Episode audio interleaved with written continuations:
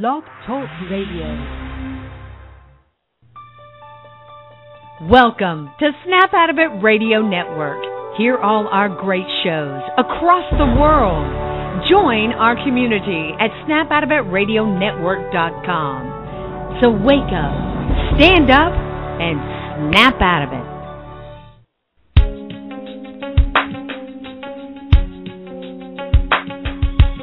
Empowered Love with author, self mastery coach, and relationship expert Melanie Tonia Evans. Take back your power, heal your soul, and set yourself free. Free through empowered love. And now, your host of Empowered Love, Melanie Tonia Evans. Hi, everyone. I'm Mel, and welcome to another Empowered Love radio show. And it's a beautiful day in Melbourne, Australia today. And I know that people over the other side of the world in the Northern Hemisphere, a lot of the listeners are from US and UK, and you guys are getting really, probably very cold weather now. And uh, we're just starting to get some warm weather, so it's really quite exciting. So today is a Narcissistic Central show. And this show is about learning about narcissism isn't the answer this is a really, really important show. And on this show today, I want to take you on a deeper journey so that you can understand something very, very important. And this is all in relation to trying to heal and move forward from narcissistic abuse. So, in order to illustrate these deeper truths with you today, I would like to share a story. Now, let's call this lady Mary, and we're going to have a look at Mary's story. Mary had been in a relationship with a narcissist, and like so many people, she was severely abused. After being devalued and discarded after her relationship, she was able to retain no contact and start pulling away and trying to get well. And Mary really knew that she had to stay away and she had to rebuild her life in order to have any chance of creating a happy and peaceful narcissistic free life. Now, within this time, Mary became very interested in understanding all there was to know about how narcissists tick. And a lot of us have done this because, as we know, narcissism is a phenomenon and it's actually quite fascinating because there's a lot of aspects to it. So Mary spent hours researching, excuse me, researching narcissism and she spent a lot of time on narcissistic abuse forums learning about gaslighting, the narcissistic modes of manipulation, lack of accountability, how the narcissist really thinks, and the reasons why the narcissist idolized her and then devalued and discarded her, and why he had moved on to another source of narcissistic supply.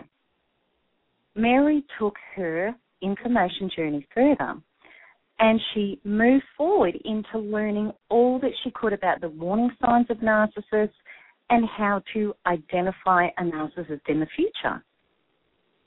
So, on the surface, it would seem like Mary has done the research and that she had a powerful and solid base to never experience narcissistic abuse again. But did she? Mary was intelligent, capable, and attractive. She had a lot to offer, and she had always experienced men granting her attention. And after feeling confident that she knew all she could and did about narcissists, Mary started accepting dates, confident that she would know what to look out for in the future. Now, in amongst these dates there was one particular man that she was attracted to. He seemed like a really lovely guy. He had good credentials. He was successful in what he did. And he was very attentive, loving, and respecting towards her. Now, within a matter of weeks, Mary had started a relationship with him, and she was amazed how she could again feel in love. She felt very happy. Two months into the relationship, she arrived at her partner's house and we'll call him David. And his energy seemed off that night. She asked him what was wrong, and he stated nothing, but she could definitely feel that there was something up. His strange mood continued. Later in the evening, David asked her something cryptic. And what he asked is, why is it that when you are with your children and me, it is like I don't exist? This felt really weird to Mary and actually incredibly non factual because she knew that when she had been doing things with David and her children, that absolutely David did exist. So she stated this. And she also justified her attention to her children. She's their mother. They may have needed things. She was having a conversation with them. She was including them in what they were doing. From that night onwards, Mary found herself regularly justifying her actions in regard to the accusations he made about her time with friends, family, or her interests. Then David's accusations within a short amount of time started escalating into him perceiving that she was granting attention to other men. Things like they would be driving along and he would say to her, Why were you looking at that guy out the window? Why were you looking at the guy in the supermarket? Who is that man that rung up? 12 months into the relationship with David, Mary had lost her resources, her self esteem. She had again the symptoms of complicated traumatic stress disorder. She was agoraphobic, she was broken, and she was again at rock bottom. She painfully extracted herself from the relationship and she realized that again she had been in a relationship with a narcissist. So, what went wrong? Mary at this point had not realized that it is not her mind that dictates or even creates her destiny. She had not understood that her life was playing out in accordance to something much deeper and more powerful than her mind. Mary, at this point, was yet to understand. It was her unhealed inner self, her inner identity, which was running her life. When Mary first contacted me, she explained, How could this happen to me? I knew all the warning signs. I'd been researching for months. I explained this to Mary I said, Mary, your mind has flaws. All of our minds do. Our minds can be full of stories, excuses, justifications, and rationalizations that take us away from our truth and not towards it, regardless of what we think we know. Then I asked her, when David started making accusations regarding your time spent with children or other people or other men, what did you think about this? She said to me, I believed it would stop. I believed it would get better. I believed if I could just help him feel secure, so many other things about our relationship were so good that it would be okay. I replied to Mary, but it wasn't improving. It got worse. She said, I know but I didn't want to let go until there was no choice other than to have to get out. I continued. Mary, you knew from your previous research and understanding about narcissists that what he was doing was a dire warning sign. She said, Yes, I did. My last narcissist was also possessive, insecure, controlling, and paranoid. It was the same stuff. I should have known better. I replied to Mary, You thought better, but you didn't know better. Mary asked me, What do you mean by that? I explained to Mary, when we think we know what to look out for, that is not the answer. all of us have unhealed parts. We have inter we have inner identity associations to love and relationships that are already formed belief systems on these topics. Whatever these belief systems are is exactly what we continually seek out in regard to love and relationships. Think of it like this. It's like getting into a car that is pre-programmed to arrive at a destination. It is already locked into where it is going. It will make all the choices to arrive at the destination of the inner identity program. So if we have the inner identity programs of love and relationships equals abuse, or love and relationships have hurt me and I'm still feeling the pain of abuse, or my parents and or love partners abuse me and I'm still carrying the pain of the abuse, or I suffered abuse through love and relationships and I fear the pain of abuse happening again, and of course many, many more inner programs relating to love equals pain, then our tracking device is heading straight for abuse again. It's a done deal. Your mind is not the tool which can disable the already existing inner programs and take control of the wheel and start steering. And your mind does not have the code to reprogram the existing inner programs. In fact, and this is so important to understand, your mind is already your mind is already set on working with the existing program. Your mind is actually controlled by the program. Your mind has no choice but to follow your belief systems. So this is why we look back and we shake our head and we state, I should have known better. We thought better and we believed that would safeguard us, but we did not know better.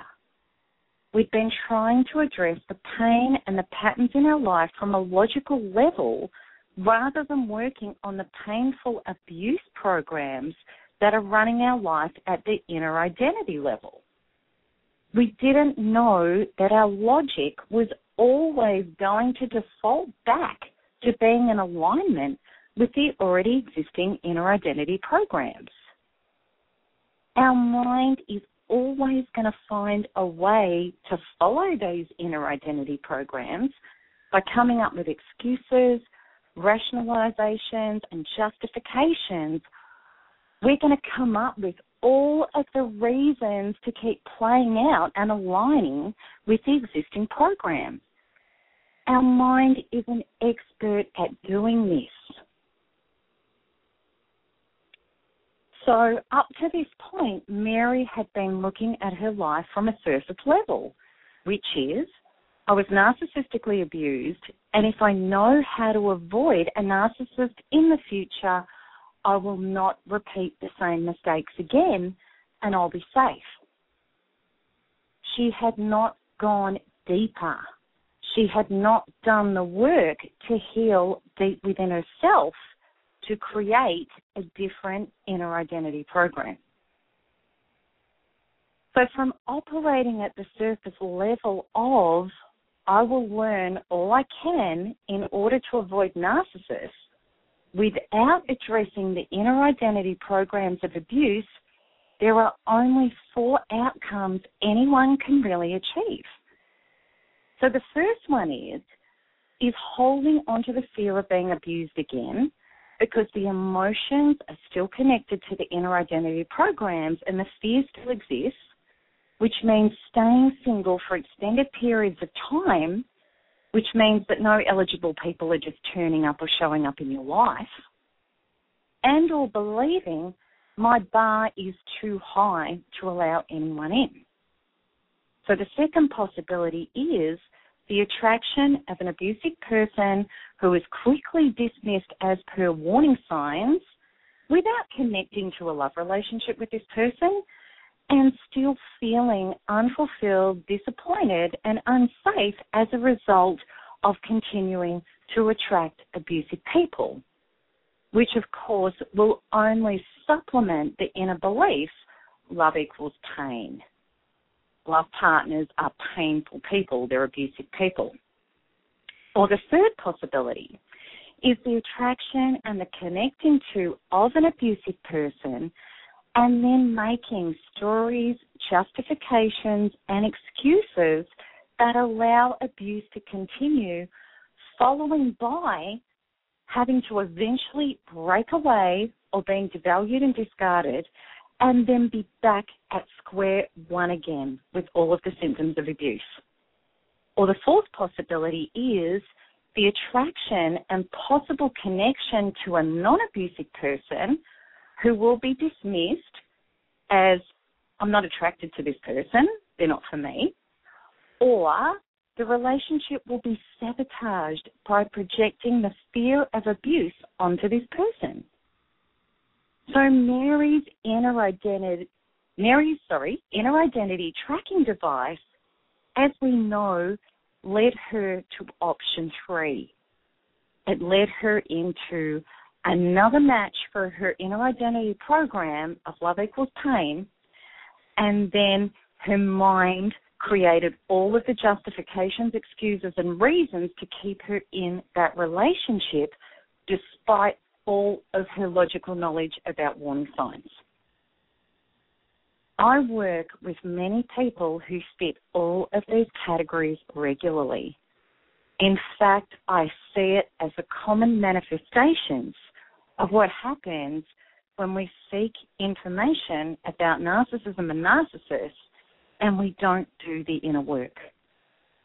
So the truth is, if we don't have happy and fulfilling love relationships in our life, there, unhe- there are unhealed parts within our inner identity that require attention, especially if we have suffered pain and abuse. Now, fortunately, Mary, by the time her and I connected and she found me, she had enough of the pain. She wanted desperately to find a way out of this pain and the love patterns that weren't serving her.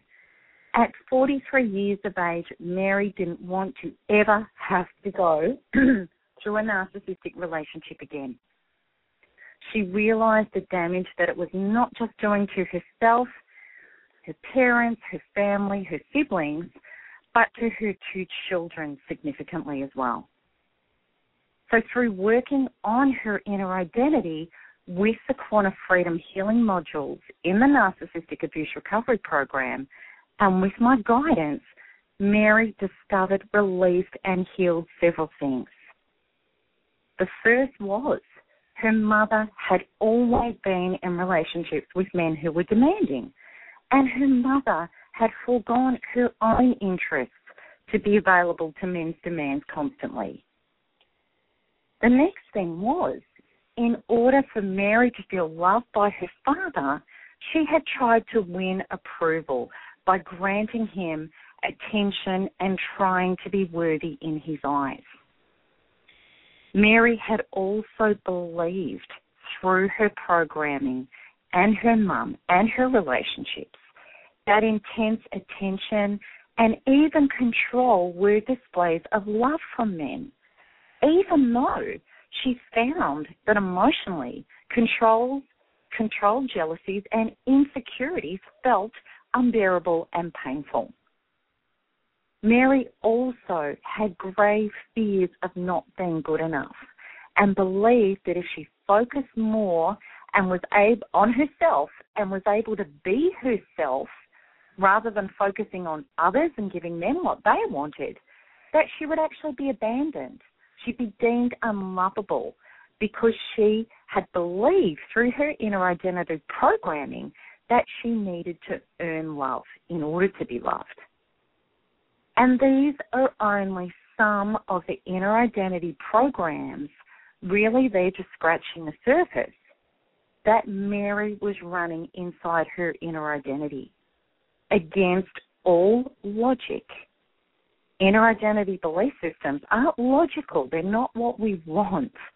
They've what been created through our experiences and our programming. And these programs that Mary was running, they could only deliver her into the arms of a man who would play out these painful beliefs with her again. That was a done deal. That was always going to happen. And additionally, Mary was still carrying the pain, not just from the previous narcissistic relationship, but also from her husband, her father, and her stepfather. So, as far as Mary's inner identity programs were concerned, love equaled uncomfortable feelings, not getting her needs met, feeling persecuted, feeling controlled, and abuse and pain. Now, fortunately, Mary got it. The penny dropped. She realized that the answers and the true solutions were not about learning all she could about narcissists. It was about healing these unhealed parts that were actually causing and attracting her into more of that abuse and that pain in her life. So, I want to talk to you a little bit about the 90 10 rule. The 90 10 rule is imperative if you want to get well, if you want to heal from narcissistic abuse, and if you want a life of abuse and painful relationships to end.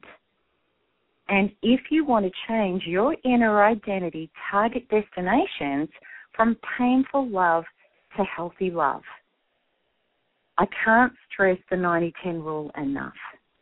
And what it is, is do all that you can to take your focus of learning all there is about narcissists in order to get it firmly onto your inner healing journey itself.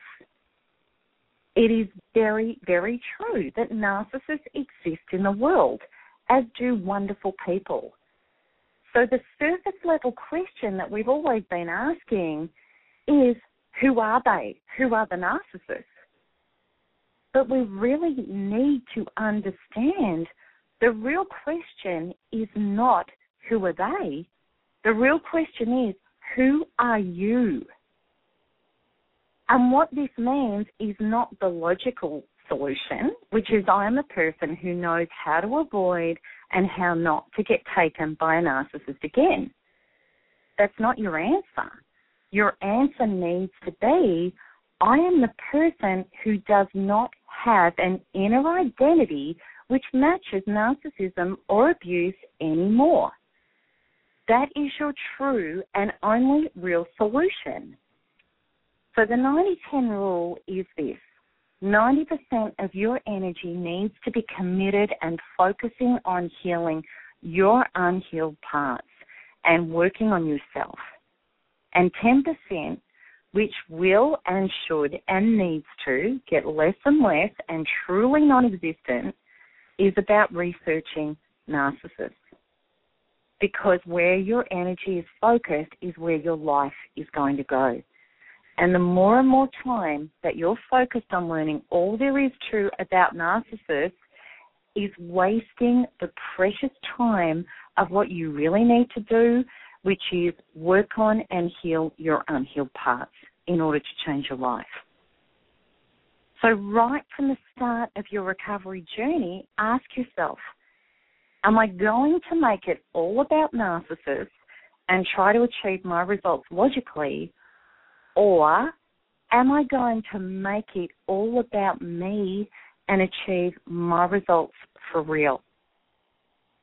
I promise you this as soon as I read a blog post, Facebook thread, or email which is all about many details about the narcissist, I know that this person's inner identity is still locked onto abuse, the pain is still continuing, and their inner unhealed programs are not being addressed. And these are the same people who I see weeks, months, and even years later still struggling and have not broken free into the incredible lives that they deserve. And these are the people who email me like Mary did with, Why did this happen to me again? I knew all the warning signs. I'd learnt all there was to learn. I'd done my research. So the people who I see make the second choice, which is I'm going to make it all about me.